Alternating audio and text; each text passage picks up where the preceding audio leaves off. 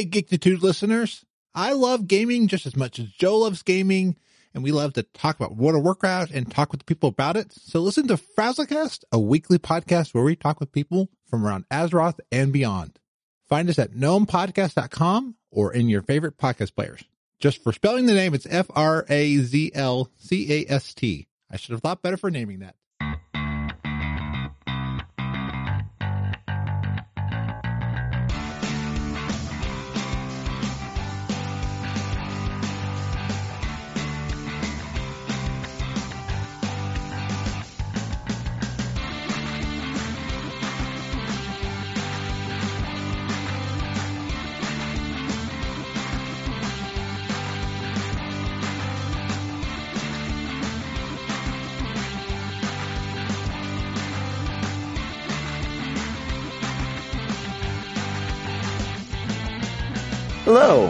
My name is Joe Hogan.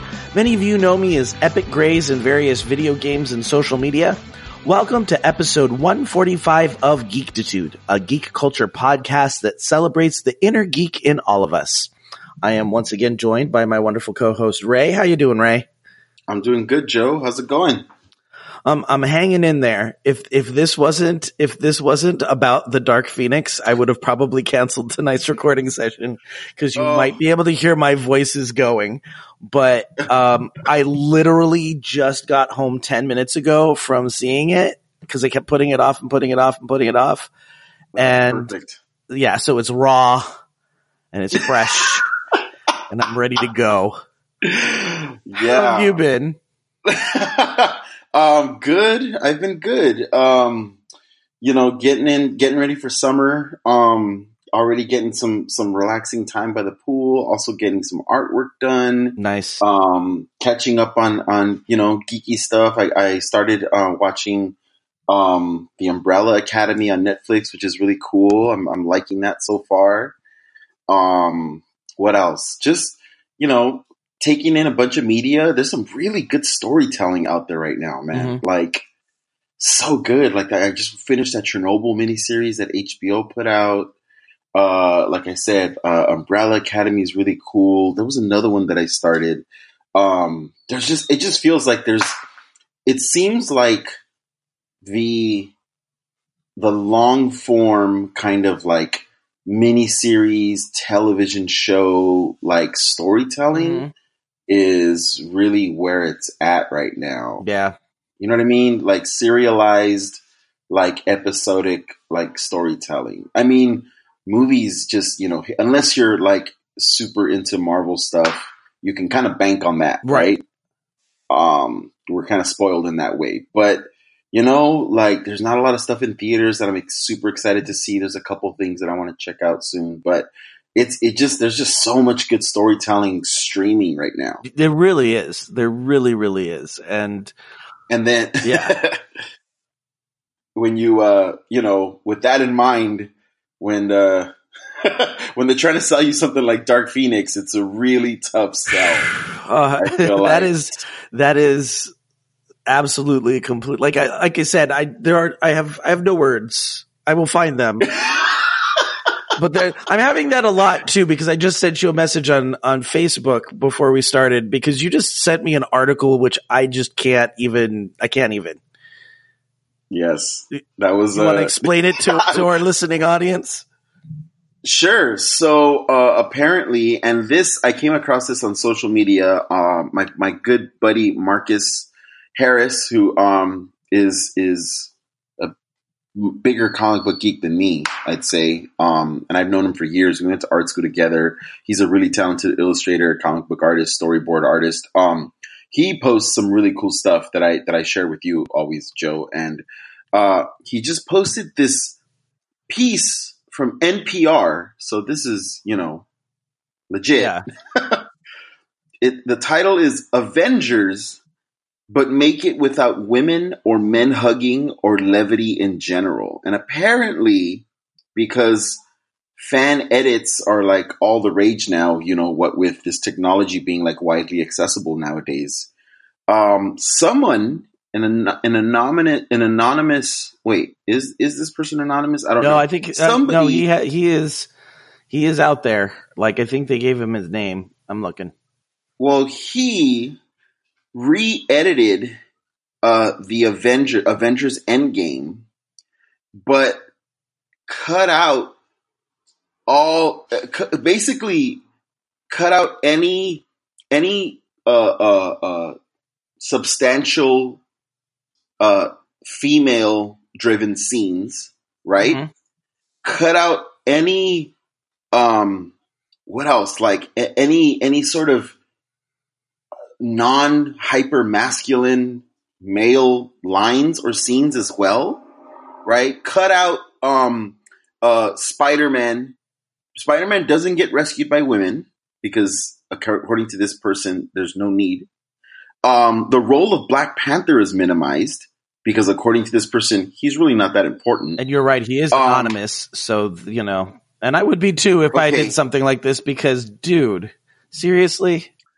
Missing the scene where Hawkeye teaches his daughter to shoot. So basically, just the worst person making re-editing the Avengers Endgame for to, to meet their their their terrible taste. Well, and, right? and I have to add about the whole Hawkeye teaching his daughter to shoot. This guy apparently added a whole like manifesto as to why he did what he did, and his young women shouldn't learn a skill. Oh, young women should learn skills to become good wives and mothers and leave the fighting to men.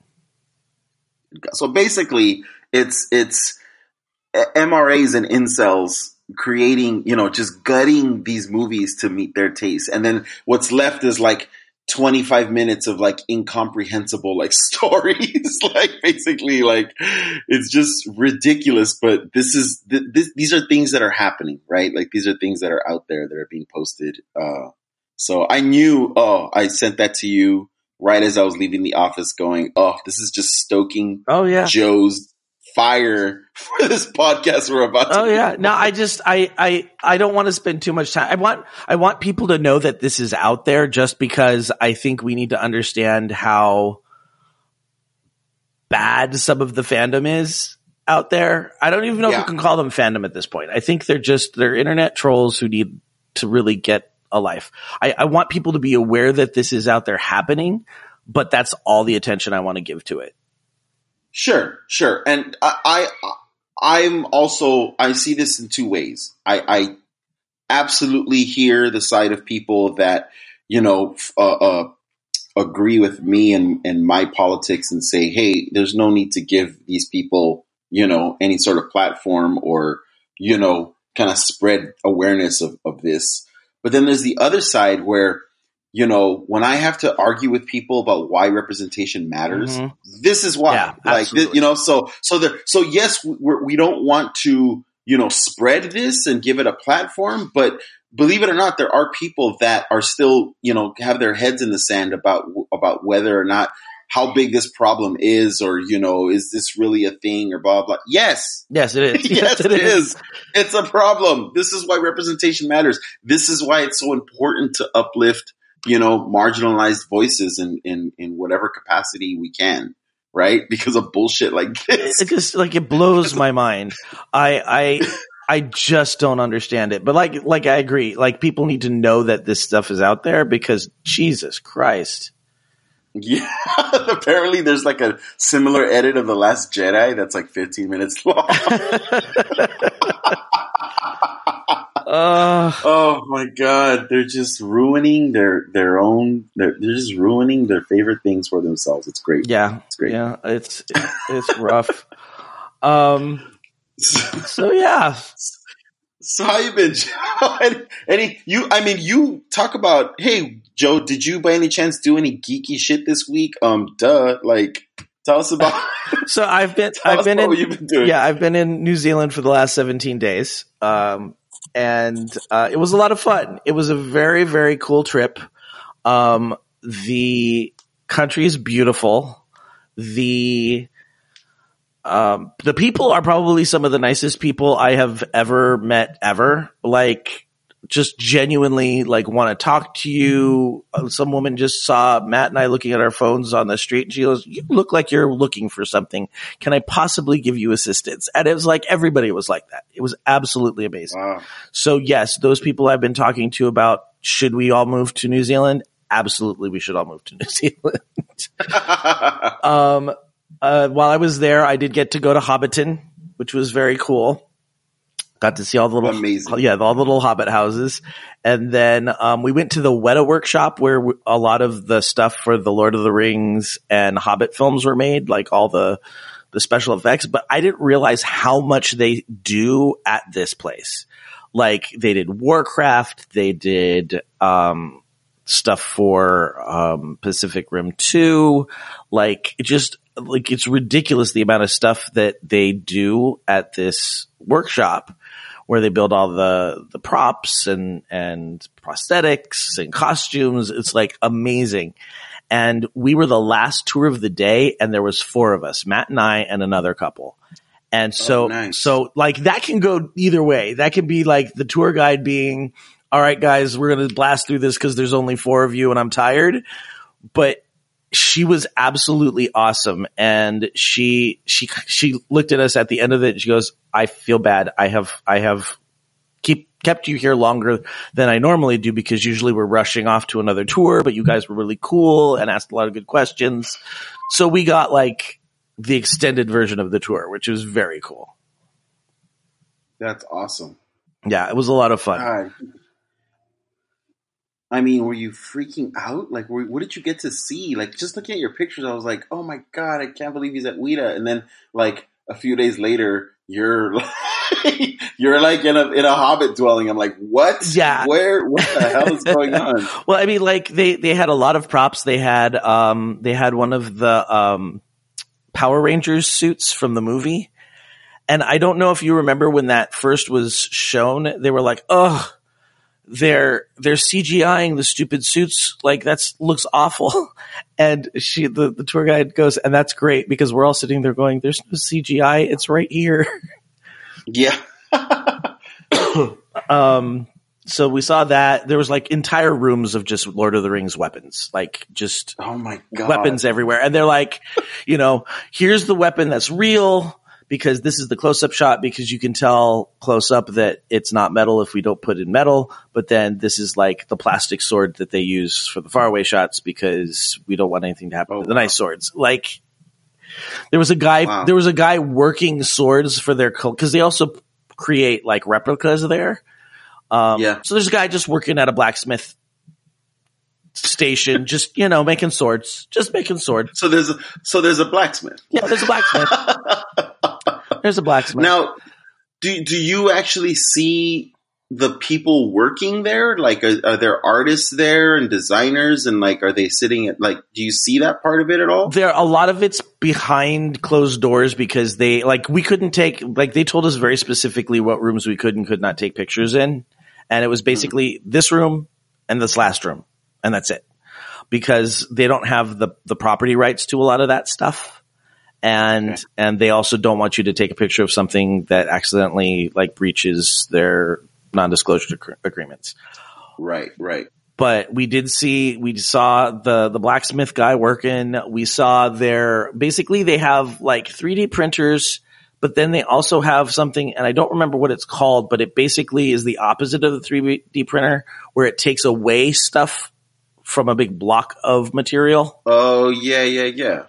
Um, the great story she told is she came in one day and there was they they do bodies full body scans of people so that they can make mannequins and fit stuff to the mannequins. And she's like, "Yeah, I just walked in and there's this butt sticking up at the top of the table." and I'm like, "Whose butt is that?" And they're like, "Oh, that's Matt Damon's butt." And so she goes, "So I basically got to see the you know styrofoam replica of Matt Damon's Of butt." Matt Damon's butt.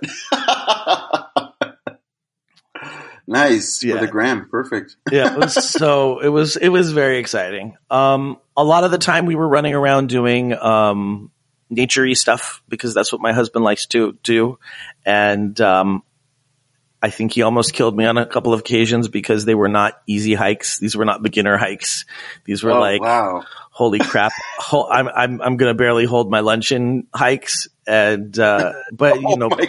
oh God, Ray, I was, I was like, I looked at him at what there, my husband has three things he likes to do on vacation. I like to sit in the hotel and enjoy alcoholic beverages.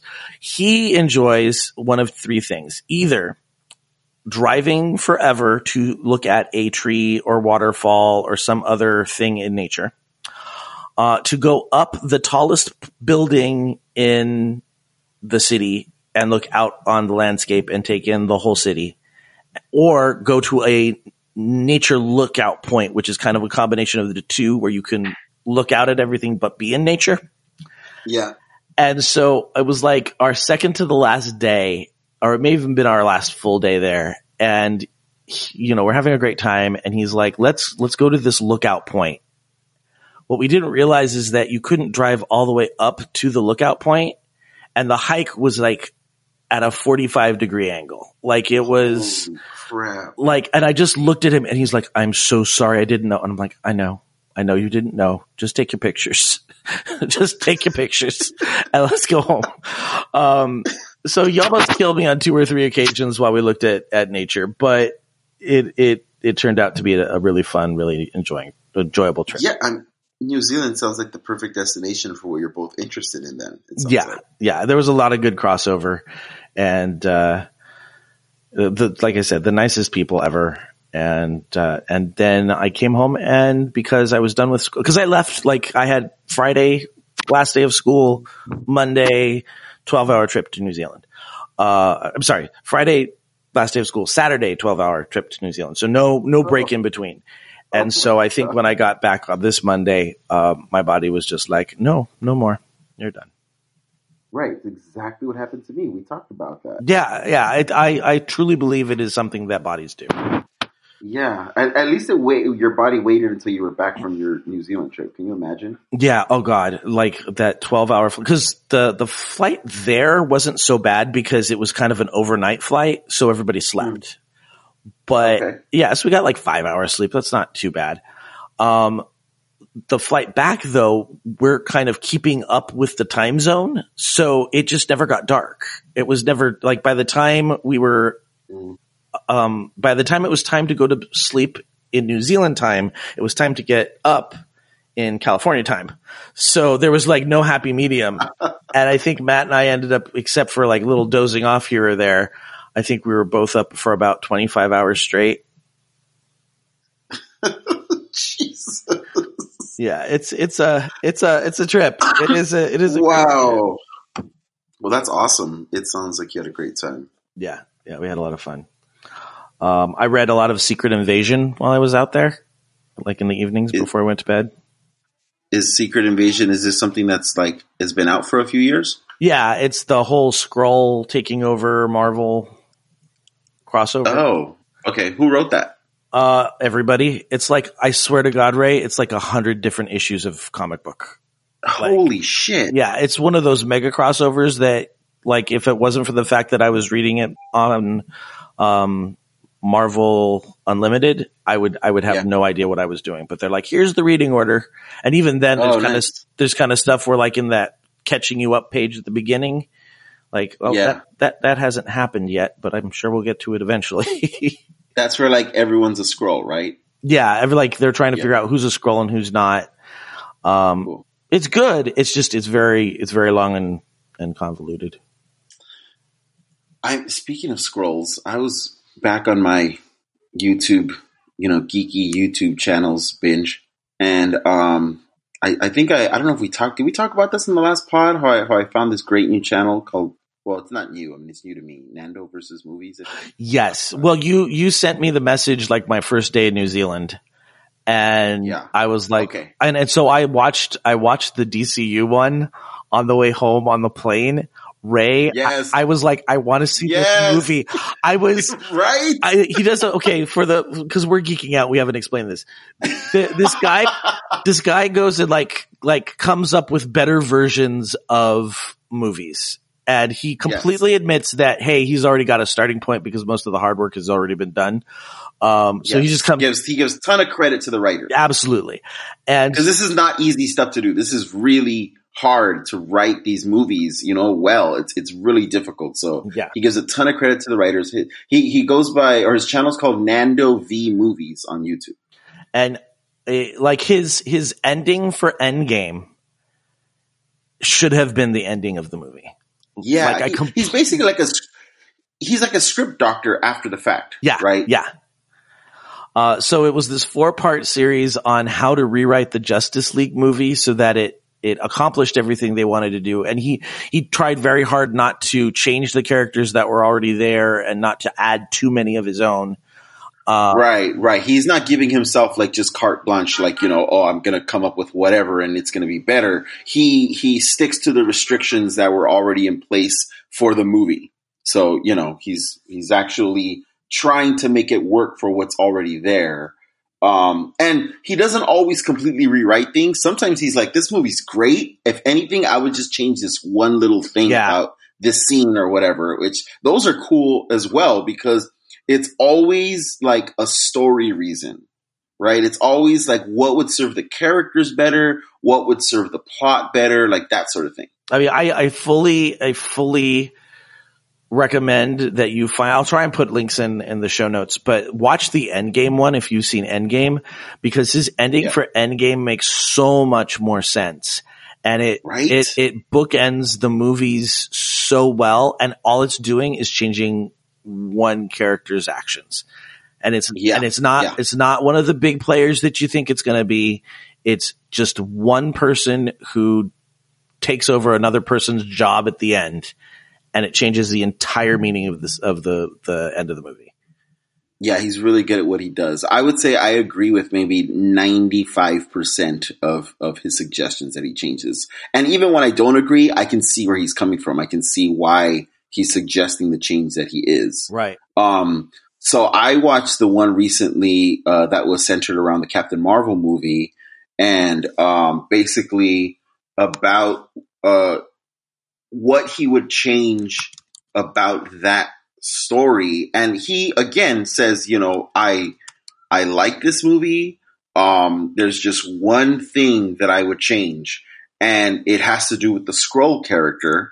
Um, and it's so funny to like it just it kind of hit me all at once like oh my god like there are full on Skrulls like in the MCU now Yeah, yeah. like you know you know what I mean it's one of those things that's like yeah I mean that movie came out we watched it we took it in you know but I think I don't know how other people reacted but I was so hyped for Endgame that when Captain Marvel came out, it was almost like an appetizer. Yeah. It was almost, you know, it was almost like, okay, cool, we're gonna get this, and then we're gonna be prying for Endgame.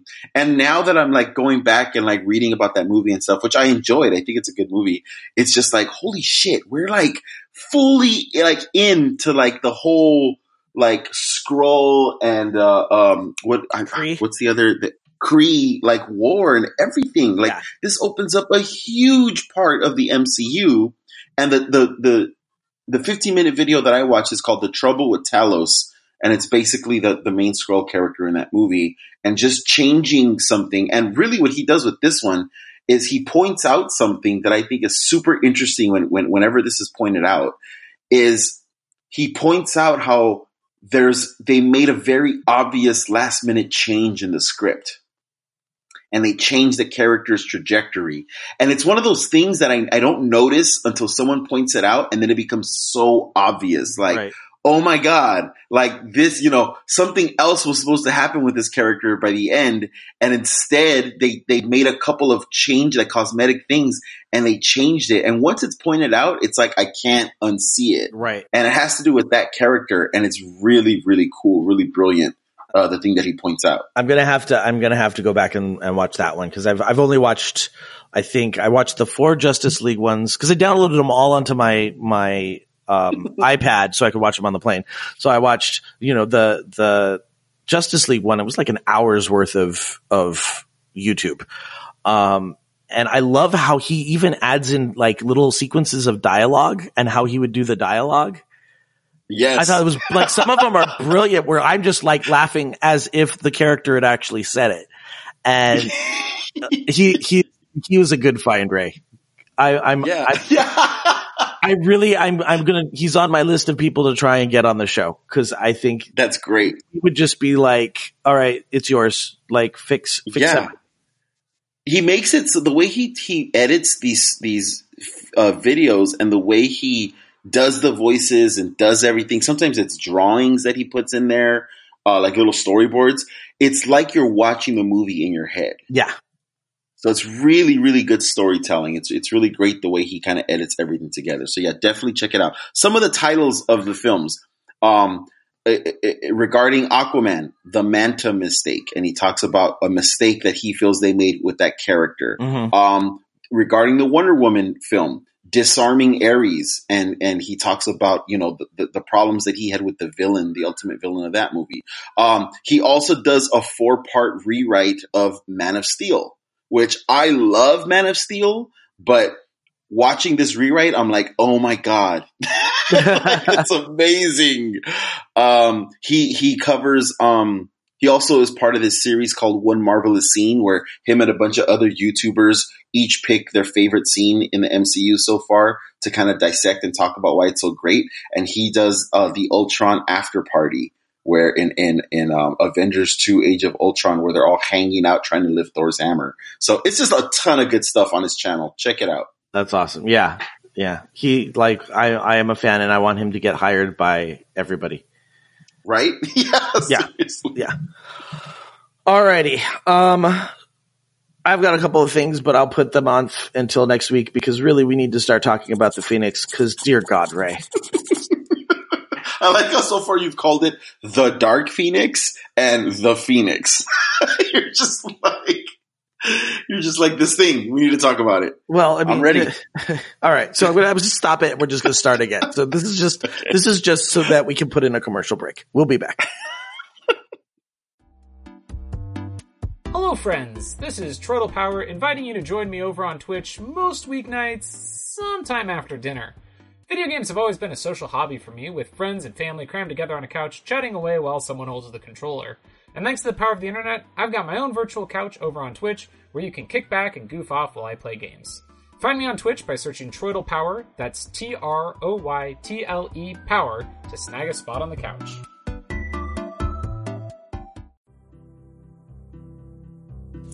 Hey geeks, this is Capsule Jay. I'm a streamer on the Geek to Geek Media Network. If you like discovering new games and chatting with cool nerdy folks, be sure to check out my channel on Twitch. You can find it at twitch.tv slash capsulejay. That's C-A-P-S-U-L-E-J-A-Y. I stream a blend of indies, retro games, and RPGs most Tuesday nights from 8 p.m. to 11 p.m. Eastern, and occasionally on Thursdays and weekends. Hope to see you then. I'm Void, And I'm Beach. and together we're the Geek to Geek podcast. Well, we make it. It is kind of us, but I guess it's separate. Every week, we pick a topic from geek or digital culture and chat about it for a while. And you're invited. We talk about books and movies, games, comics, the internet. Or really whatever we feel like. Yeah, that too. So look for the Geek to Geek podcast on iTunes. Or wherever your podcasts are sold, or downloaded, or whatever. Okay, Ray. Before we start, I just want to remind us that we called this. That like we knew that it was not going to be good. We knew that it would struggle against being the first superhero movie after Endgame. But between you and me, I really think that there is no excuse for this movie to be what it is. um, it, I mean, it had a lot stacked against it. You know, obviously, um, we, you know, they had already tried to make this movie and it was a disaster. Um, so they had all that negative connotation already in place. Uh, like you said, the first major superhero film after Endgame, which, you know, God bless, like, how, no one, no one wants to go up against that. Right. Um, and and I feel like something that not enough people I, I think talk about movie audiences, in particular movie audiences at superhero films, are we have evolved. Are are you know the the the what we expect now is is is so much more sophisticated than that first X Men movie that Bryan Singer put out and Fox put out.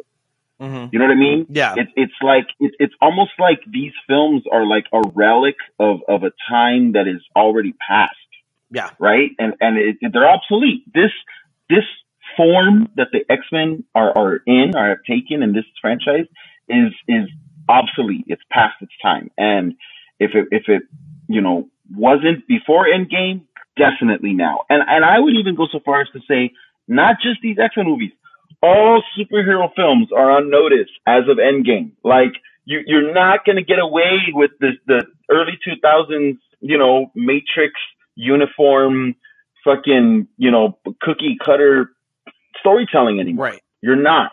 You can't be embarrassed or ashamed of the comic book roots of your story anymore. It's it's it's it will not be tolerated by audiences. No. What do you think? No, your job has to be if you're going to make a, a comic book movie to enhance the experience of what has already been written. Like you can't you can't play with them like Legos as freely as you tried in the past. Right. Like there, Exactly. there- And- there's no there's no excuse for um, well we can do this better because the original has already been done really well. You need to embrace it and enhance it. Yes, exactly. And how's this for you know people wondering how how this could turn out bad again? You know, Mhm. S- Simon Kinberg, uh, the the guy who uh, produced and uh, wrote X three, right, the first go at Dark Phoenix, wrote and directed this one. And Joe, tell me, t- having seen this one now just now, do- can't you see? Like, isn't it? Aren't there some scenes? Is it just me, or are there some scenes were exactly the Some same? scenes were exactly the same. Like it, it, right? like why to why take this is what happened. They took the best x-men story of all time. They rushed it in x3 and did a terrible job with it. So they said hey let's try again now that we've rebooted the franchise but not really rebooted the franchise just kind of refreshed the franchise. And um and and they they blew it again. They didn't learn. Yeah, they didn't learn they did. any lessons from the first film. Let me ask you a question. Let me ask you something. If you if you had to pick one version of Dark Phoenix to go with, which would you pick? If it was this one or the first or the first go at it? I, I'll tell you right now, it would have been the first go at it because at least that one had a really cool fight scene at the end with Yes! with with Colossus and a much better beast than we had in this movie. Yes, dude. Yeah, I that just hit me like today. Like, oh my god. Like the first one was better than this one, and the first one's terrible. I'm not calling No, the, first, one one's good. awful, and the first one's awful because they lost two of their actors like early on in the movie. Like Right, right. Marsden and uh Stewart, right? yeah, Yeah. Um, but that that was a better version than this one, which is crazy. That blows my mind. Seriously. yeah, and and Um, Now, uh, and here's the thing. The thing that pisses me off more than anything is that it's like you could have taken maybe. I w- I'm going to go so far as to say five changes would have fixed this story. oh my god! But I mean, huge changes though. Not like little. Not like changing a line of dialogue or anything No, no, like that. I mean, like you have to change. You have to change five major things in this movie for it to work as a Dark Phoenix story. let's see the story, the actors, the writers, the director, uh, uh, let's the studio. Those five things. There you go. let's let's let's start off like, before we go into specifics. Let's let's start. off- Was there anything you liked about this movie? Were there like oh my any, god. any good Okay. for this? I have a list of random reactions and talking points that I made while I was watching the movie. So I'm gonna go down this list and I'm gonna look for anything that is positive. Um, let's see. I liked the what felt like an established young X Men movie, uh, X Men team towards the beginning of the movie Yes. that was kind of cool to be like, okay, we're the X Men, we're here. You know, the, the the general public knows who we are. We're being called on. Oh, by the way, spoilers. Uh, this is a No, spoiler yeah, cast. this is a spoiler Um, cast. we're we're we're being called on by the president to come in and, and help them with this thing, right? This this space mission that went wrong. Like that was kind of cool to be like, oh, we're getting like not like you know running and hiding or not knowing what they are or whatever. No, they're the X Men. So that was kind of cool to see Yeah. finally, right? Yeah. Absolutely. Um, let's see. Uh, oh my god, there's so much bad here. Oh, at the end, towards the end, we saw a fully powered up, powerful storm. yes. Uh, for a second, like seriously, for like half of one scene, we got to see Storm just completely like blitz this train car with electricity with lightning. But can And I, I can like- I ask you about that because I kept looking at her powers and going, I much preferred the special effects for Halle Berry. I really Oh don't, yes, dude. I really don't think Yes. these are very good. I have other notes about Storm, specifically about her powers on this list that says, What's up with the weird depowered storm?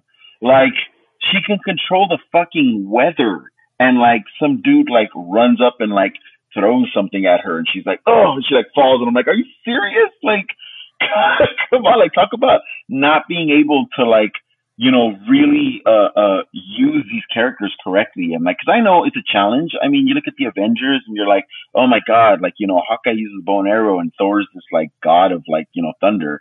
How do you like put them on the same team? Yeah, I'm not saying it's easy, but that's why you have good writers that figure that shit out, right? Right. Um, but yeah, Storm was weirdly depowered. But anyway, that was my only other positive note was at some point towards the end of the film, we get a badass Storm, like like fully powered Storm. So so that that's it. That, those are the two, those right. things that I like. What I'm about you? a What about little bit. I'm going to be a little bit more generous than you, um, and that's surprising because I did not like this movie. Um, I thought I thought Sophie Turner did a good job as Jean Grey with what she had to work with. I hear you. Go on. I think I think she was the only character that played her only actress who played her character in this movie the way the comic book character presents herself. Like I Hmm. I don't think I don't think she had much to work with, but I was going in expecting to not like Jean Grey at all and have her just the whiny Jean Grey that they all tend always tend to devolve to. And I was Yeah. like I was like I can see her struggle. I can see her fighting through this. Like I feel like her scene with um her father was like really strong acting. Yeah, yeah, I, I can I can see that. Yeah, I, I but she was not given much to work with at all.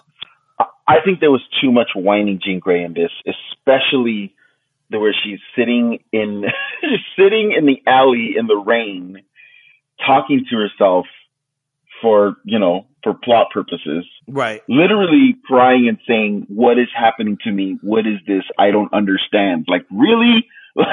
Like, Yes, was- but but again, that's not that's not Sophie Turner's fault. Somebody put her in true. the alley and told her to say those lines. That's true. I fully, yeah, absolutely. I do not think this is uh, uh, Sophie, Sophie Turner's fault, but I never really bought her as Jean Grey, to be honest. I Yeah. never, I know, you know, I- I just don't think anyone with red hair is going to be, you know the right fit for for Jean Grey. So I- I not her fault, but I No, never. there, were- there were parts there where I was like, okay, okay, you're pulling off the Jean Grey vibe for me. I honestly did, I did, I did think she did a good job. and there was no chemistry between her and the actor who played Cyclops. Oh God, no. I okay. Like none. Um, Tyler Sheridan, his name, Tye Sheridan, like his name. he was the worst cast. I thought about this for the first, um, for for Apocalypse. Like he was the worst casting choice for this character. Like Yeah, he's too. I don't. He's too teenage boy kid. Like, like there, he has no. He has no presence, and he's supposed Right. to be the leader. He's supposed to evolve into the leader of the X Men. He has no presence. Like I thought he was. Um, I thought he was great in Ready Player One. I didn't love the movie, but I thought he did a good job with it. Yeah, You know, so it's not Yeah. the actor's fault. It was just a poor casting decision. yeah. It's just a really poor casting. Um, so funny. I just looked up the Dark Phoenix cast on Google, and he's not even listed among the cast here on Google. Oh no, I mean, like, there's people missing from the IMDb page. It's that bad. okay, I'm like, what the hell? They have UN delegate here, and they don't have Cyclops. Yeah. Um, yeah. So, so what else? Was there anything else that you thought that uh, they they managed to pull off? Yes, there was a, a point where I was like, I am loving close close quarter fighting Magneto. Like his fight scene was kind of awesome. Okay. Yeah, the one inside the train. Yes. Yeah, that was cool. Yeah, I agree with you. And it completely makes up for it. And again, not the actor's fault because the actor was told to do this. The whole Jean Grey versus Magneto and the helicopter thing. Oh where he was God. kind of doing that wrestling move where you know how when they like flex and they're like, oh yeah, like that's what he was that poor Michael Fassbender is expected to sit there and pretend that he's like he looked like he was gonna take a shit. And it's like somebody oh. needed to say, dude, there's easier ways to make this happen. And I mean, like the gu- dude's got muscles. So like there were parts of it that looked very like, it's like, oh, you're hot, but that face you're making and this whole thing is not working for me. Um, but he did. yeah, that was. Go ahead. he, I, I do feel like that, that last action sequence was, was kind of awesome because we always see like Magneto throws cars, Magneto throws buses, Magneto throws large iron girders. We don't see like close quarter Magneto throwing little bits and pieces of metal to like kill people. I, I Yeah. I, I thought it was pretty awesome. Okay, yeah, no, I, I agree with that. Actually, yeah, I liked I liked aspects of that fight scene. There were things in that fight scene that I really didn't like, and there was a couple of cool moments here and there. Oh, there was there was a couple cool moments, but there were so many bad. So many Um, bad. and I do like the fact this is the only this is the last one. this is the last one. Um, I do like the fact that they held Professor Xavier to task about how awful he is. Yeah, Um, you know, I feel like they, I feel like I would have never seen that in the movie because, well, this guy's going to become Patrick Stewart and Patrick Stewart can do no wrong. So we, we can't, we can't do that, but they did. And I think it, you know, hats off to them for saying, you know, Professor Xavier is not as, as squeaky clean as, as we think he is because in the comics, he really isn't. right, right. Yeah, at one point in the first half of this movie, I was like, "Is Professor X the villain of this movie?" Yeah. I, I was a little, I was a little worried he was going to go full onslaught and I'm like, oh dear God, no.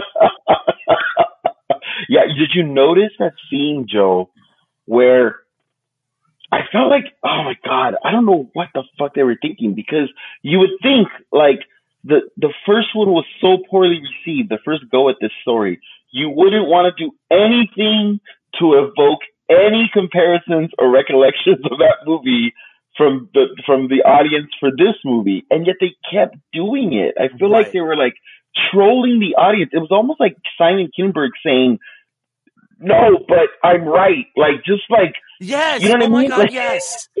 like like it he was like a like a like a Twitter troll, like just trying to to like shove his point down your throat.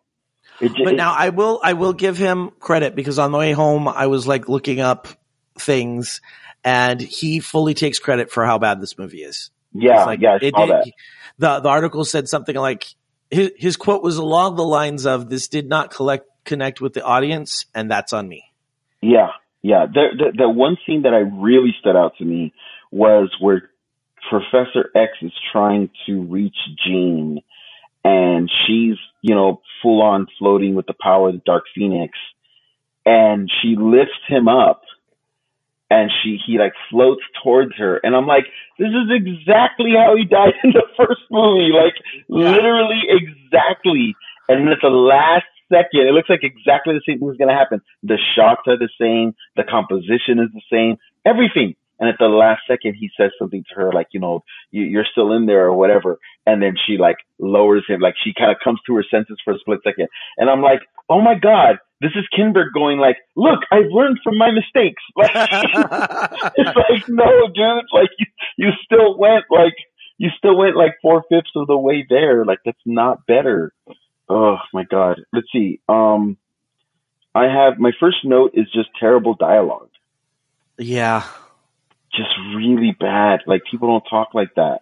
Well, Right? And and uh, okay, okay. Spoilers. This is the last chance. Um, I'm so glad that Mystique died early on in the movie because Jennifer Lawrence was not doing a good job. Like No, she she did, you could tell that she didn't want to play this character. You could tell that she was over it. It was awful. Like it was painful to watch, and she's Yes. way too good of an actress for that to happen. Yes, I wrote, I made a note that I said, this is melodramatic.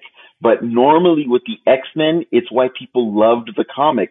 But this is melodramatic in a bad way, Yeah, right? Uh, just so bad. Yeah, I also made a note that the space mission was dumb. Like, they find out, like, walking into the hangar, oh, we're going on a space mission. Oh, don't you think we should read some kind of, like, debriefing on? No, we, there's no time for that. And then they get into the ship and they fly into space. And I think at one point a character's like, can this ship do that?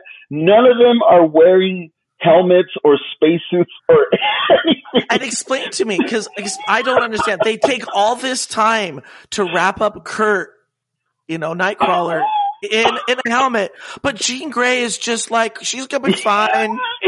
Like, don't worry about her. She's not the Phoenix yet, but she'll be fine. It's all They good. Put, oh my god, they put the helmet on him and then they used duct tape to connect the helmet to his body.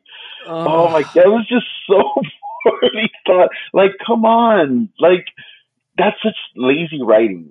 Um, Yeah, it's like I want to get he. You can see him going. I want to get to the good stuff. Yeah, and the first the first instance of kind of like the the feeling that I had that oh my god, like superhero movies as a genre have evolved past what this franchise can do or is doing Uh-huh. is how much the the really like emo like 90s leathery like all of that is still there like the costumes may be like navy and yellow but it still doesn't feel like the x-men does that Right. make sense it's Yes. just like the characters are like like beast and mystique are more human than they are mutants like you know they're like like what's going on like it just felt oh my god like the whole nightcrawler's look i just Oh, I can't stand the Nightcrawler again. Poor casting. Poor Yes. casting. yes and um and, and the thing is is that the characters they went off character so badly with so many characters yes yes they Like- did like there is no way that hank hank is always the one who's like we're gonna make this work and everything's gonna be fine. The beast is ultimate positive. He doesn't go like on a death rampage. Like what the hell? That's right. He ends up turning and joining magneto right? Like he leaves the X Men. Yeah. And then and then the same thing that happens the same thing happens with Nightcrawler where we're like we've we've reached Nightcrawler's breaking point in the oh final my battle. god And I'm like, no, Kurt Wagner is not like a bloody killer. no Like, he's a swashbuckling happy-go-lucky like com- like jester type person that bothered me so much and it oh, I wasn't was even so upset. It was like some guard like was killed or something by one of the crappy bad guys, villains, and out of nowhere he just like snaps and kills a bunch of people. Oh, so and then okay, let's talk about the villains. Uh, this is where I'm going to start to try and fix this movie, Ray. Oh Um, God, the I'm going to channel my into my inner Nando. oh um, God. So, so the villains of this, what the who are these people? So you know who they are, right? Well, That- no. okay. Okay, in the comic book story, okay, um, when Jean is succumbing to the Dark Phoenix, um, and and it's kind of taking over her and removing any sense of morality or whatnot, right? She's becoming a god or goddess or whatever. Uh-huh. She flies out into space and she's got this hunger, right? This like Yeah. crazy ravenous hunger. And what she does is she consumes a star and the star goes supernova and it obliterates a nearby planet full of Yeah, it like kills the, the it kills the broccoli people. the D'Bari. Okay? That's who the Okay. broccoli people are, the D'Bari. And the entire civilization is wiped out. And Lilandra and the um oh The what is it? Shi'ar. the Shi'ar, that's why they come to, to, to take Jean to court and to basically try her is for genocide. Because Right. she destroyed this whole entire civilization, right? Right. Well, in this movie, um, Jessica Chastain's character is a Debar- is one of the last remaining D'Bari aliens. So she's a broccoli per- she's a broccoli people. And Right, so okay, I I wondered, but they didn't look like broccoli people to me. They looked like No. little Terminator, little green Terminators. Yes, to me they look like the aliens from Signs, from M Night Shyamalan's Signs. But but the thing is, so so that's that, they never explained this, but I mean, kind of, but not really. And and No. so basically, her her her and and her troop, um, she's called Vuk, I think. But her Yeah. and her troop, they're like the last remaining of their species because this Phoenix Force has already done that. And this is a way for this movie to say, no, no, no, it's not Jean Grey. It's not her fault, right? She's not a murderer. No, it's this Phoenix Force that's inside her. And so the Phoenix Force has already committed the genocide before it attaches itself to our character that we want you to like. And so Right. the D'Bari come to Earth because they're seeking this Phoenix Force, not to make it pay because it's just a force, right? It's not a person, but do they want to use the force in order to recreate their civilization. Okay. Right. So, but the thing that bothered me the most was that they're just people. They're just humans. Like they don't. just, Right. There's no spe- nothing special about them. They just take over human bodies. yes. And and this is going to be my first because you know they they the big reason why they this the final scene took place on a on a train was because they thought if it, it was supposed to originally take place in space, yes. but they felt like it was too similar to a, a, a Marvel movie that had just come out, and everybody thinks probably um, Captain uh, Marvel. Captain Marvel. Yeah. Well, let me tell you that between Captain Marvel and Infinity War, this there was a lot of stuff where I'm like, but you just, but that was from the other movie. Um,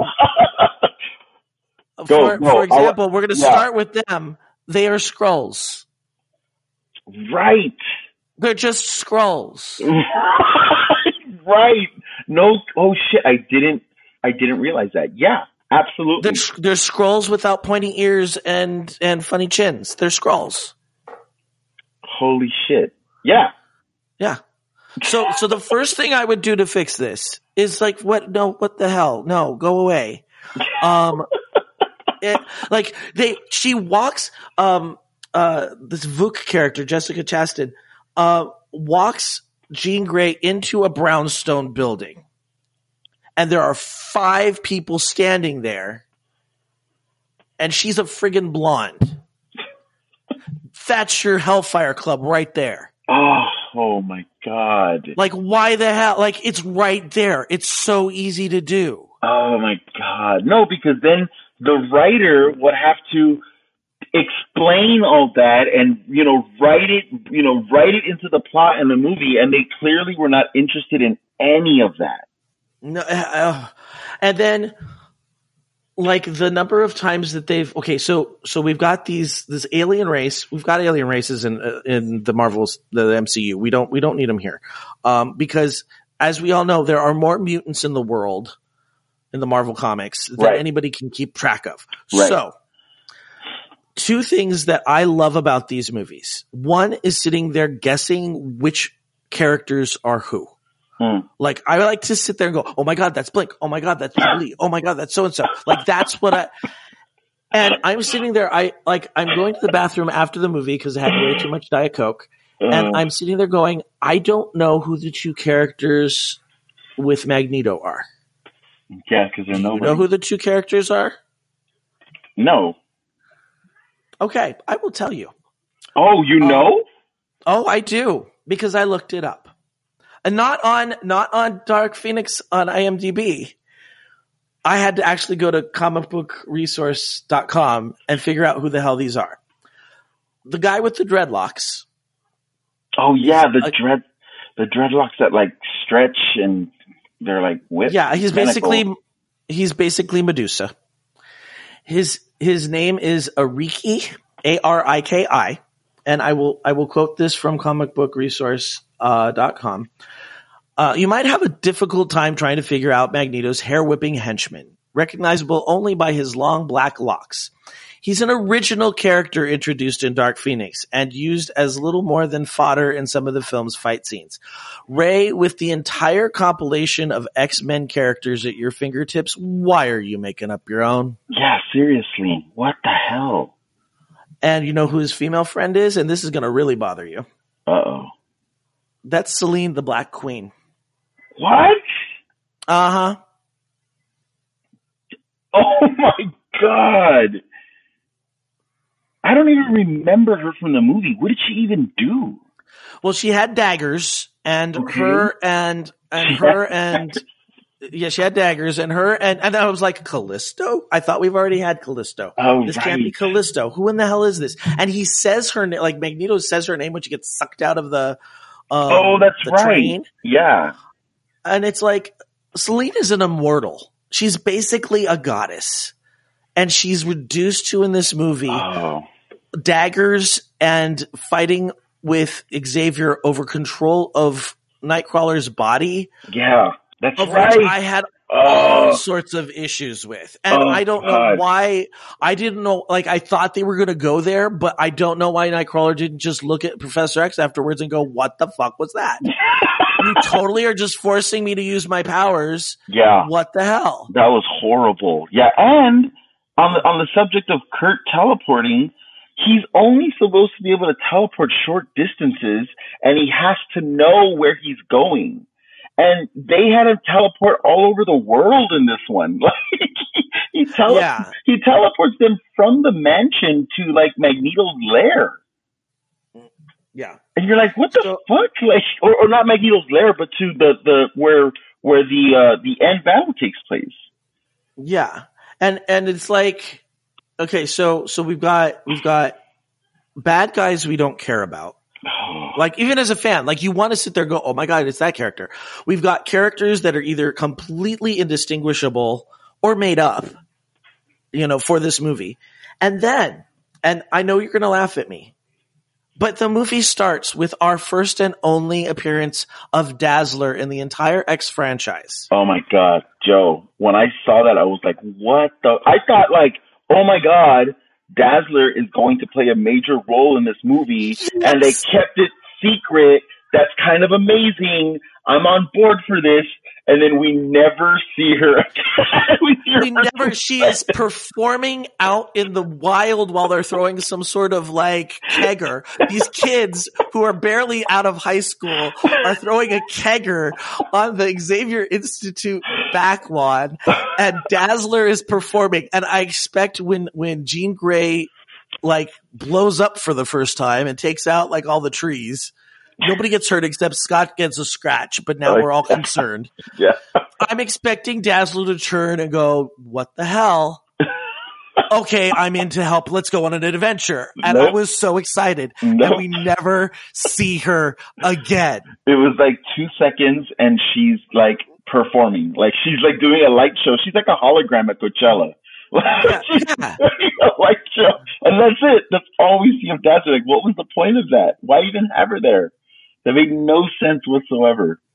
Yeah. So, so my, f- my first big change is get rid of the, the broccoli people and replace them with the Hellfire Club like it's supposed to be. And guys, I understand. I understand that I'm totally going like basement geek on this, but this was not a good movie and there was no reason for it not to be a good movie. I mean, there's there's no way they were gonna make it a good movie though, Joe. Like we knew that. Like we knew that. Yeah. Where it, But the the the thing that makes me so frustrated is the same thing with um I want to say it was was Batman versus Superman. Like I'm looking at it and I'm like there's no reason this should be this bad. Like they're like I'm not saying it has to be good, but it doesn't have to be this bad. yeah. And I think that's why I'm so worked up. I mean, granted, I saw it a half an hour ago, so it's fresh and raw. But I'm like, you you've got all of these characters and you're not using them. The characters you have, you've completely changed their characters so that they they don't make sense. And you're and I understand like I'm going to use their version of Quicksilver as an example. I get it. That is not the comic book Quicksilver. It's not the Marvel Avengers Quicksilver. It's his own thing. And he works. And they But- took him out. Yeah, because I don't think he wanted to be in it either. but like they totally like he gets banged up in like the first like big battle scene and then we never see him again. Yeah. He's gone. Um, but but I mean that's an example of all right. We're going to come up with our concept for this character, and it's going to be a little different. You're just going to have to go with it. I'm fine, but you're you're losing out on all of these characterizations. You don't have Hank, you know, Yeah. the Beast being the heart of the team. Right. You don't have this swashbuckling Nightcrawler that keeps everything positive. There was a moment where I thought, oh my god, we're going to see a, a Cyclops Storm. We're the leaders of the X Men Right, now. right. Moment. Yes. they didn't take advantage of Yeah, it. I thought so too. I know exactly what scene you're talking about. I thought that was about to come up. Um, I wrote at my note. One note said, "This is not X Men or Dark Phoenix. Kinberg doesn't get it." That's No, my he note. doesn't get it. And as and if this guy is such a fan, how how do you miss the the the essence of this movie? Right. Change change number two. And I think the first time this was a problem. Also, I don't know. It's been a very long time since I've seen X three. The Greys play such an important part in the comic books Yeah. they are always Jean Grey's go back to point. Yeah. Whenever she needs to be centered, whenever she, her life is completely in the pits, she always goes home to her parents. So why are you making them the keystone reason why she's gone bonkers? Right. Like Right.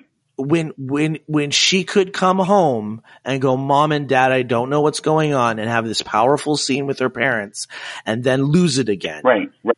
and you feel for the parents and you feel for her and there's there's an emotional connection there it's the exact uh, from what i remember the exact same problem we had in the first movie i'm gonna go home and scare the shit out of my parents. Yeah, because that would require good writing.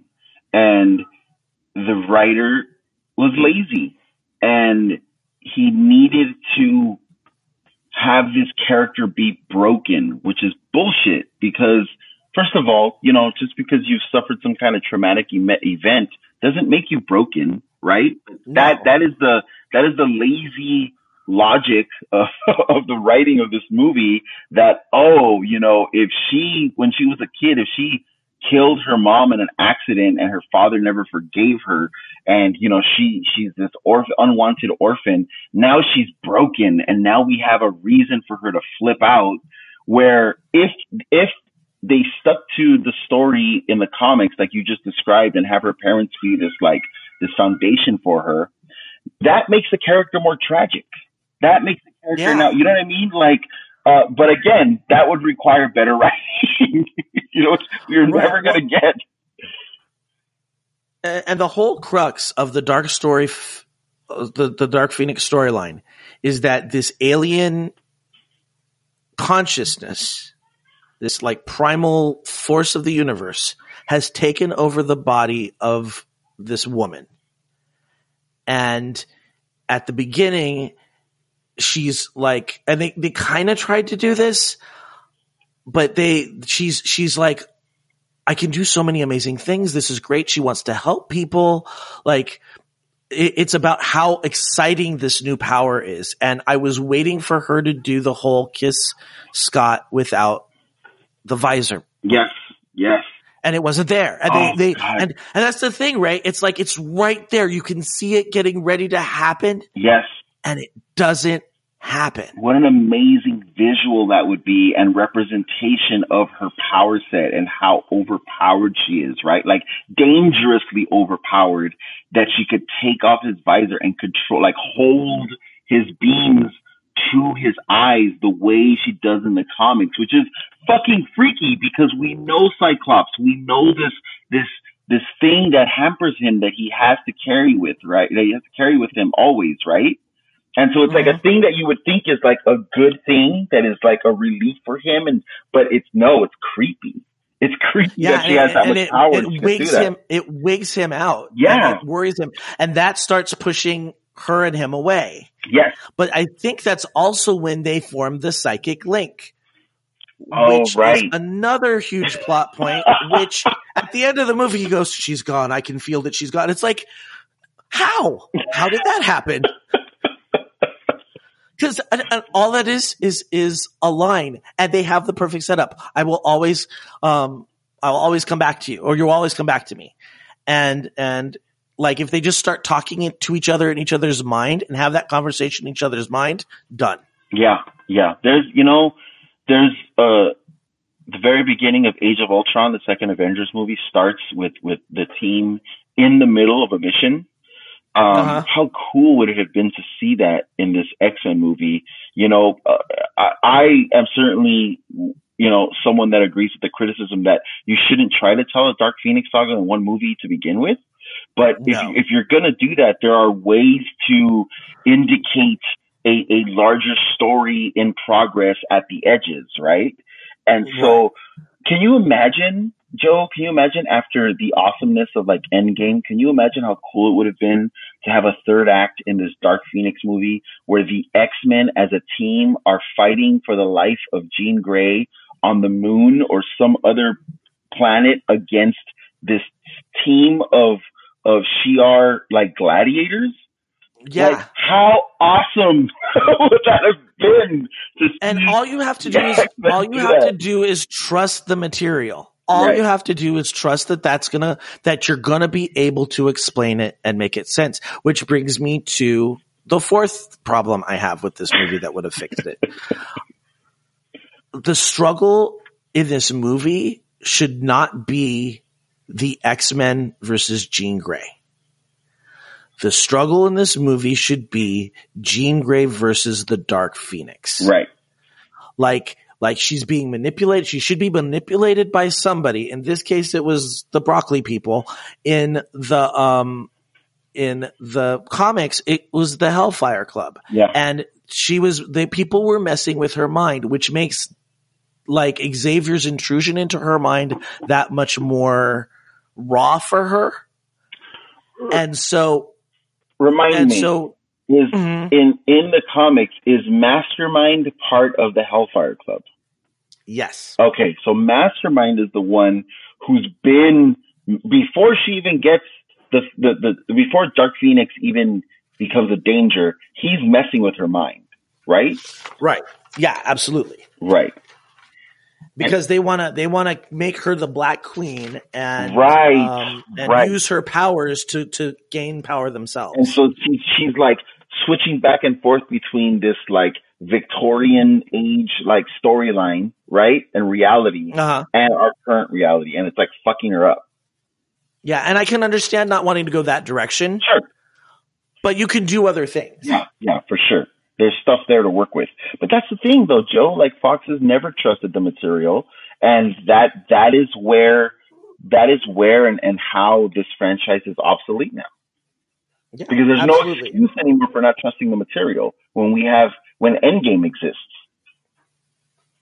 Yeah, I mean that's that's the biggest problem. And and um, Is there is there for, oh go ahead, go ahead. no, go ahead, no, do your thing. Um is is I want to know how many more big changes you have to make. It was just the five. There's just one more. Okay. And I want to know is there anything especially egregious that stands out that you like you know, just you really like did disliked about about what they did and the choices they made. Because there's one for me. Yes, because the the the final change for me I'll go. is that um Jean Grey at the end when she's like, you know, sucking the Phoenix Force out of this Ver- Vuk character.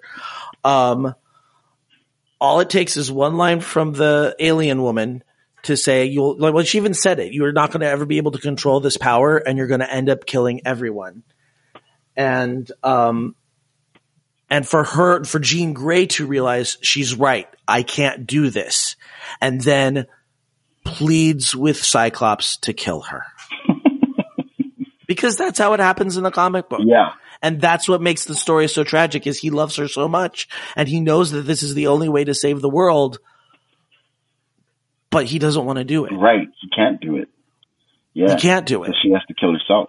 She has to trigger the, Yeah. the, the one of the lasers to do it.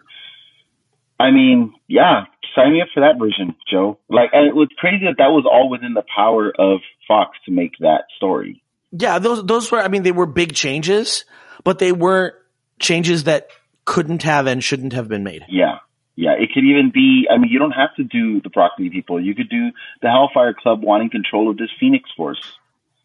Yeah. You know, um, you know, you don't have to do the Shi'ar. You don't have to do all of that. Uh, there's a way to do this movie, you know, w- without going cosmic. Um, Right. There was a scene that really, really stood out to me as as a poor choice, and that was um, when, as a in a display of her of her powers, um, Jean uh, controls Professor Xavier to stand up out of his wheelchair and walk over to her. And Mhm. I was like, oh, that is, that is a really poor choice there. Like, what? Like, oh, that just, please don't, no. Like, that, that just, I can I can I can see what they were going for. Oh, totally. She, yeah, she's she's basically violating him the way she feels he's been violating her. right. And and so I get it, but they didn't do any of the groundwork to make that connection. exactly. Exactly. The, the movie didn't earn that. No, it didn't earn that at all. and it just jumped out to me the moment that happened going no don't you haven't earned the right to go there in this story like the story cannot Right. support that don't do that No. you know like and and the fact that you think you have like you can do that is like really upsetting like don't go yeah, there no, it was it was a disturbing like, and it should be a disturbing scene. People should feel bad about it. People should be like, "Oh, that's that's not good." But I understand that she's like, this is kind of a revenge thing. This is a this is a let's see how you like it to be a puppet, right you know. And that's very. I, I even just saying the word puppet kind of would make that connection for people, right But all you're doing is you're you're you're you're violating the crippled guy. yes like Oh, yes. And it's like no, no work to that point whatsoever. Like not even, like No. you said, one line could have, you know, served the story point better. And they just didn't do any of that.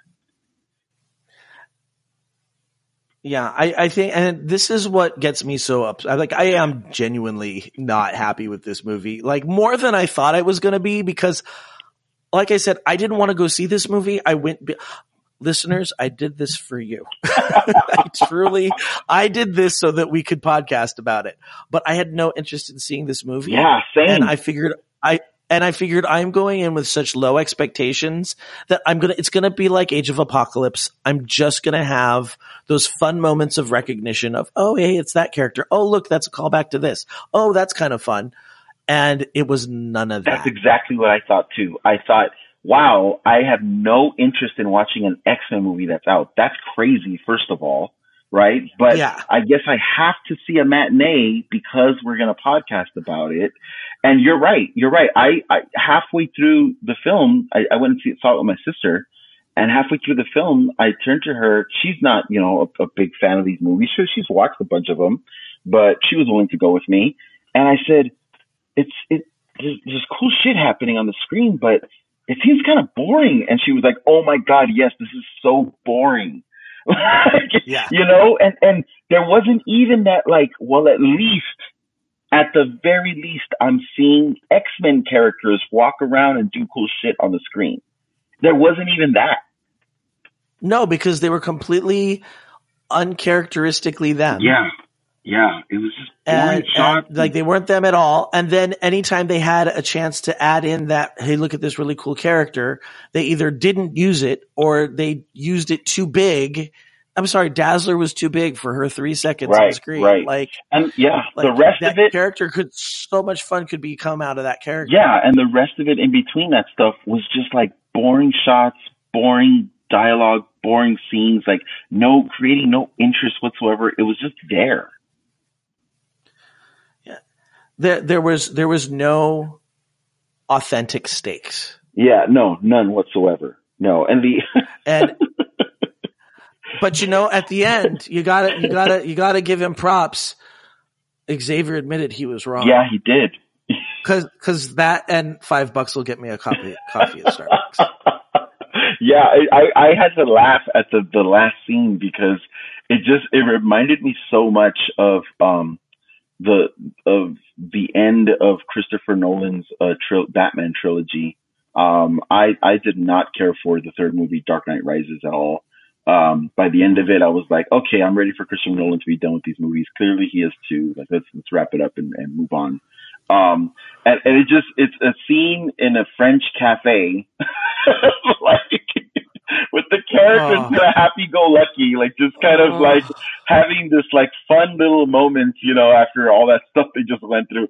And I was like, oh my god, it's a Christopher Nolan ending. Like, what the fuck? Like, what is it about French cafes that like are supposed to communicate like you know? Uh, uh, the wrapping up of like a chapter and like everyone's happy and we're just moving on. That, that was so bad. Because uh, that, as, as that happened, I was like, okay, cause I wanted this, it, it- and maybe this is my problem. I wanted this movie to be better than it was, but every time they were going to do something that made sense, they did the exact opposite. And so I'm like, okay, he's he's he's pity throwing a pity party in his, you know, in in a French cafe.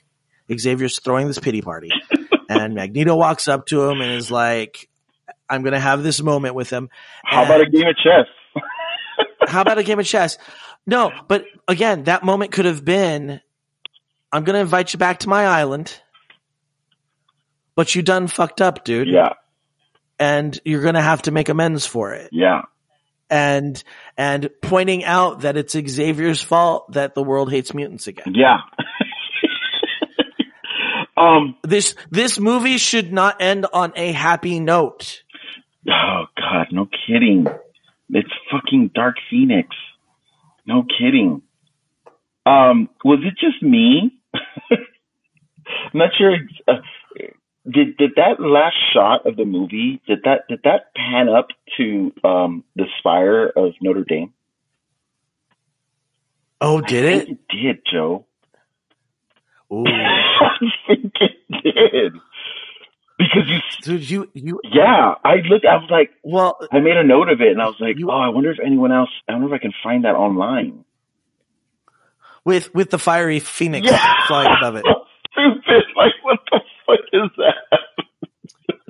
and then there's like the Eiffel Tower, like off in the distance. I think too. It's so bad. so bad. Yeah, I think. I mean that. I don't ever want to watch this movie again to find out. But um, yeah, I think that's what I think that's the shot that it ends on with the with the fiery phoenix off in the distance in the sky. Because why would this cosmic entity, this goddess, you know, if she did survive this, be hanging out in Earth's atmosphere just like randomly? Yeah, it, it makes no sense. No. And oh, here, here is what I want to happen.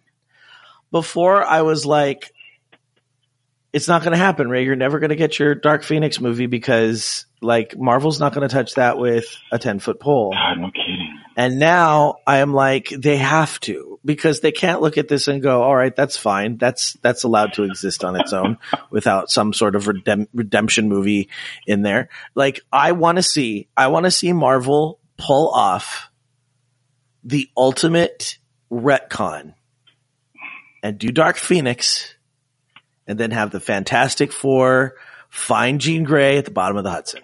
That's what I want to see. Oh. For anybody who doesn't for anybody who doesn't know what um what we're talking about the in the original dark phoenix when dark phoenix dies that is supposed to be jean grey there is no distinction between Right. the two and this was a big deal because it was one of the first comic book characters to actually and stay die. dead. And stay dead Years. and like, there's no way, like, she's gone. There's no way she can Yeah. come back. And then Kurt Busiek and somebody else was sitting in a cafe somewhere, and Kurt Busiek is like, "I bet I could figure out a way to bring her back." and the guy's like, "I dare you!" And so he came up with a way to bring Jean Grey back, and the that way was is that when the the shuttle the the way it happens in the comic book is the the space shuttle lands in the Hudson and then they're like, "Oh my god, Jean's dead." And then all of a sudden the Phoenix flies out of the the water and they're like, "Oh, she's not mm-hmm. dead." The retcon where they go back and say, you know, f- try and make Jean Grey not dead is they say that was actually just the Phoenix Force with Jean Grey's persona kind of Image. copy Yeah. Yeah. Like a clone. yeah, like she, she, she, yeah, basically cloned her so that the the Phoenix Force would have a, a body, and she used this template. as a as like Oh, a Jean host Grey. for for the Phoenix Force. So Yes. Jean Grey was never actually the one flying around doing that. And in that retcon, it also, it also absolved the character of Jean Grey of committing genocide. Yeah, because it wasn't just that she was that she was dead. It's like you can't bring her back because she killed off an entire planet. There has Yes, to be, she deserved to die. yeah. Like she, like, like there had, like that's the Yes, consequence. exactly. And so to just have this person who has killed off an entire alien race to be running around the Marvel universe like Yes, nothing happened, exactly. like, the, and so the way Busiek did it was like, that's not really Jean Yeah. Grey. That's somebody that is, thinks that it's Jean, her, thinks it's Jean Grey, but Jean Grey is actually in a little like cocoon at the Yeah. bottom of the Hudson. And years later, the Fantastic Four go down there and they're like, what's this cocoon? Oh, look, it's Jean Right. After Um, which you would after never, Cyclops has remarried another Jean Grey clone, who's Madison Pryor, right? right? And then that just causes all sorts of sorry, problems. sorry. Go ahead. Go. go. But but I I so I like I was always I've always felt like well, there's no way anybody would ever be able to pull that off. And after Endgame, I'm like Marvel, I I double dog Yeah, dare totally. you to do this because it would be like to be able to take the world's most ridiculous yet awesome retcon and put it on screen would be just an unattainable feat. Like they like like that is shooting I think for we will- the moon. I think To we make will it see work. it, but not for a long, long, long time. Not for a long, long, long time. time. This is like that's like the the the the trilogy of trilogy endings. Like when you get the X Men trilogy one, the X Men trilogy two, and then the final X Men trilogy, the Dark Phoenix saga, is like that. Yeah, so it's gonna be like fifteen to twenty years from now that we'll see it. By the time Yeah, all those movies easily. Like we'll, we'll walking in with our walkers, going, "All right." We're gonna see Dark Phoenix again. just sitting there angry, going, "They're not fucking up this time. They've had three chances." Oh my god, going up matinee show. Uh, Senior discount, man. Senior discount. We'll get senior that. discount, dude. Dark Phoenix again. and and I think I think that's part of the reason why this movie didn't have any chance. Like it, it- the the writer director just didn't have a, a great handle on what made this story this story, and it was fighting off the fact that everybody's like, "Well, Marvel could Yeah. do it better Because they could. They, they, yeah, absolutely, they will. So, so I've got to go back and look at um, the message. Uh, Raven from Girls Gone Wow is a listener of ours and absolutely love Girls Gone Wow and, and Raven. And she left something on my Facebook um, while I was in New Zealand saying, you know, I hope that they can explain what went wrong with this movie. And so I hope we, I hope we did because we tried. Um, but I think I think there was just so much that I, you know, it wasn't one thing. It was like they took the skeleton of a very good story and they tried to make it their own and lost everything that made that story great. Yeah, not even the skeleton. Jeez. Like, Yeah. you know, they took the skin of a really good story. Yeah. Yeah. and try to create a new skeleton for it. Like, no. Like I'm sorry, so like I just I'm picturing that shot of the alien walking into the brownstone. Oh, And I was honestly, Ray, I was so angry. I'm like, you just switch these weird alien people out for the Hellfire Club and you've got a decently interesting movie. Because Yeah. even if it's a bad movie, give me interesting fights and I'm fine. When when um Phoenix goes to the island to, to Magneto to Island M or Genosha or whatever the hell they wanted that to be. yeah. Um, it's like, okay, no, have her toss people around. Like, let me see, like, this is your last movie. Take every obscure Marvel character that you can think of and throw them on this island and you can have Yeah. a battle royale in 15 minutes and everybody's gonna be like, that was awesome. No. No. and and this movie bombed too. Oh yeah. Like- Bad. Really bad. Like it's it's a wrap for this franchise. Yeah. It didn't just, it didn't just end it. It sank it. Yeah, and this is is this the first X Men movie to not have Logan or Wolverine in it at all? Uh huh. Right? Yeah. No, he wasn't. Was he, was he in uh, Apocalypse? I don't think he was in Apocalypse. Yeah, he was.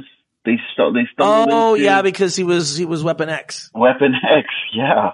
Yeah. oh, Ugh. oh, just so much bad. Just so, much, bad. I'm, I'm so glad I got to exercise that experience with you. Great. Go on with my life. Uh, so so bad. Um, Uh, there was one last thing I wanted to say, and I just it's not coming. I mean, me. it ends with, you know, Professor X retired and stupid Cyclops carries a stupid sign over that says that it's now the Jean Grey Institute for, you know, special students or whatever. And, and it's the, the, the gifted or whatever. And, and he just hangs the sign on the wall.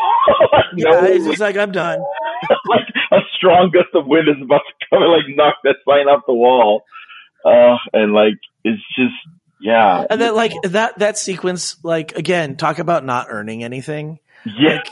Like had- they do the they do the pan through the the institute and um you see storm like yakking it up with her class showing them lightning tricks and and quicksilver's like you know stops the kid running in the hall is like you know uh, slow down kid and it's like no i'm sorry you haven't earned these jokes like Nope. no no this is not this is you were you were you were not you're not funny you're not cute just get off the screen just end the movie already All right. So uh, coming up next, we have New Mutants. Uh, oh god oh god I, I really truly hope that that never sees the light of day I'll, it will make it will make a great it will make a great like bootleg watching yes. where we like watch it and do like the director's commentary on it that i will be okay with but i honestly after seeing this i hope that that movie just never gets released Yeah. Please don't make me go watch that in the theater. Please don't. But see, you'll get to, you're not going to watch that in a theater, Ray. If we go to see that in a theater, you're going to watch me watching that in a theater. That's true. That's true. I'm not going to be watching the movie. Yeah. No. and that's it. I mean, that's a wrap on what started in, was it 2000? Yeah. With, with X Men, the first one. Oh my God. I remember losing my mind going, I'm actually watching a scene where Wolverine is cage fighting. That was so well done. That Yeah. whole scene with Rogue trying to like, you know, like protect him and he like the guy comes at him with the saw the the, the sawed off shotgun and he cuts it in half and he's so badass. Oh man. Remember how awesome we thought it was? We were just like, oh my God, they made an X Men Oh, movie. And it yes. was good because that was the time where we got that really weird Punisher movie and really bad Captain America movie. Yeah, and this had a, a, a climactic battle in the Statue of Liberty Yeah. with really horrendous CGI. Which was better than this movie's CGI. Yeah. and all of a sudden Mystique was a badass character, and we were like, "What? Where did that come from? She's Yeah, I- awesome." And Jennifer Lawrence comes in and goes, "I'm done with this character. She's boring, and this is a horrible script. Can I get my money now, please?" Oh man, they should have never made Raven such an important character anyway. That was just because of casting luck. Yeah, it really was just because of casting. Oh my god, it's a good riddance. so glad to be done with these. Hopefully, oh, Do you hear what's coming out of your mouth, Ray? Dude. Like I know, that's but so sad. Like this is our favorite comic book franchise ever, and we're Yeah, happy but- the movies are done. because it's it's we better, bigger and better things, man. Like we got Endgame, and by the way, Marvel knows what the fuck it's doing, right? They release Dark Phoenix, then they announce that they're re-releasing Endgame a Yes. week from now Yes. with uh, uh um cre- end credit scenes. Um, and guess what, guys? They're gonna pull Dark Phoenix from these theaters and they're gonna replace it with Endgame. That's what's Yeah. gonna happen. Yeah. Well, I, and I, I realized, I just remembered, I just remembered what it was that I wanted to add to this. I, like, I know we've, we've prolonged the how bad this is, but I've just got to point out the number of things. I understand why they were worried about it taking place in space because they didn't want it to be like Captain Marvel or Infinity War, but let's just draw the parallels. So we've got Skrulls. Yeah. That's there. Um, Shape shifting aliens, yes. yeah, so so shape shifting aliens. Um, we have the Magneto farming scene, which is basically Yeah. Thanos farming. Yes. Um, Did you notice that in the last fight scene, um, Phoenix literally snap dusted the aliens? oh my god, that's right. Like it was just like they just dissolved into ash, like they did, it like, and that I- Infinity War, I'm pretty sure was was out before this was being finalized. Oh yeah. Yeah. Like there were so many parallels where I'm like, well, they got that from the movie. Well, they got that from the movie. Yeah, except for any like being good. You took the wrong stuff. dude. You took the wrong stuff. You're gonna steal from those movies. Come on. Uh, alrighty. I think we've belabored this as long as we can. Do you have any shout outs? Um. Oh God, I didn't prepare any shout outs for this week. Uh, I want to give uh, a shout out to um, New Mutants and just be like, you know what, we're good. Uh, you can you can go ahead and and and be a, a a thing that gets traded around at com- future Comic Cons, a la Roger Corman's Fantastic Four. Um, no, I don't. I don't have any shout outs for this week. What about you? I do have one. I have one for our tour guide, our wonderful tour guide from the Weta Workshop. She was just awesome and uh, was just very like. I have been a tour guide, and I know when you're doing that last tour of the day, and there's like two people on it, you're like, oh my god, why? So for her to to give us more than the regular tour was like super cool, and so my hats off to her because that was awesome. Oh, that's cool. Man, it sounds Uh, like you had a great trip.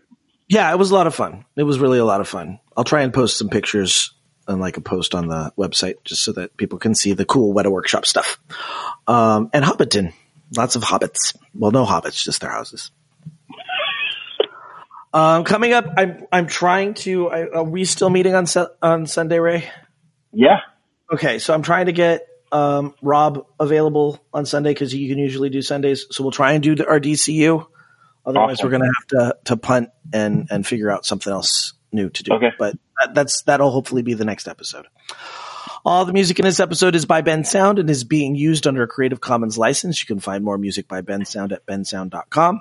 Geektitude is a proud member of the Geek to Geek Network. Check out other Geek to Geek shows such as the Geek to Geek podcast, Tea Time with Katie and Chelsea, and sometimes Rob. Also check out our Twitch streamers, Capsule Jay and Troytle Power and make sure to join our Reddit community at r forward slash geek to geek cast. You can currently find us at geektitude.com as well as on Apple Podcasts, Stitcher, Google Play, and most other podcatchers out there. Please leave us a review and spread the word. If you'd like to contact me, you can send me an email at joehogan at geektitude.com. You can also follow the show on Twitter at geektitude or me personally at Epic Grays. Ray, where can we find you? Um, I am across pretty much all social media platforms uh, at uh, username Ray Vargas three. Uh, most of the time, I'm on Twitter these days and, and Instagram, but uh, you can find me everywhere. And my website online, if you want to check out some of my artwork, is rayvargas3.com. Is your uh, grad school stuff up there? It is. Oh, go check it out, guys, because he's been doing some good stuff. Okay, thanks. All right, I apologize for for my voice on this, guys. Hopefully, it wasn't too painful to listen to. Um, but we will we will see you next week. Hopefully, a little bit more refreshed and revitalized and less angry. Until then, remember this week: keep it geek. Greetings, programs and applications. I'm Ben. And I am Keith, and we are the, the Two Gay, Gay Geeks. We are the nerds behind TG Geeks webcast, where we talk about sci-fi, comics, film, horror, genre. You name it, we talk about it. We release an episode every Monday morning at 6 a.m. Eastern. You can find us on iTunes, Blubrry, Spreaker, Stitcher, and iHeartRadio. Also, look us up on YouTube. And of course, we can be found at tggeeks.com where you can find not only our webcast, but articles about other geeky goodness. So come along for the wildest ride in the potosphere. Did you just say potosphere?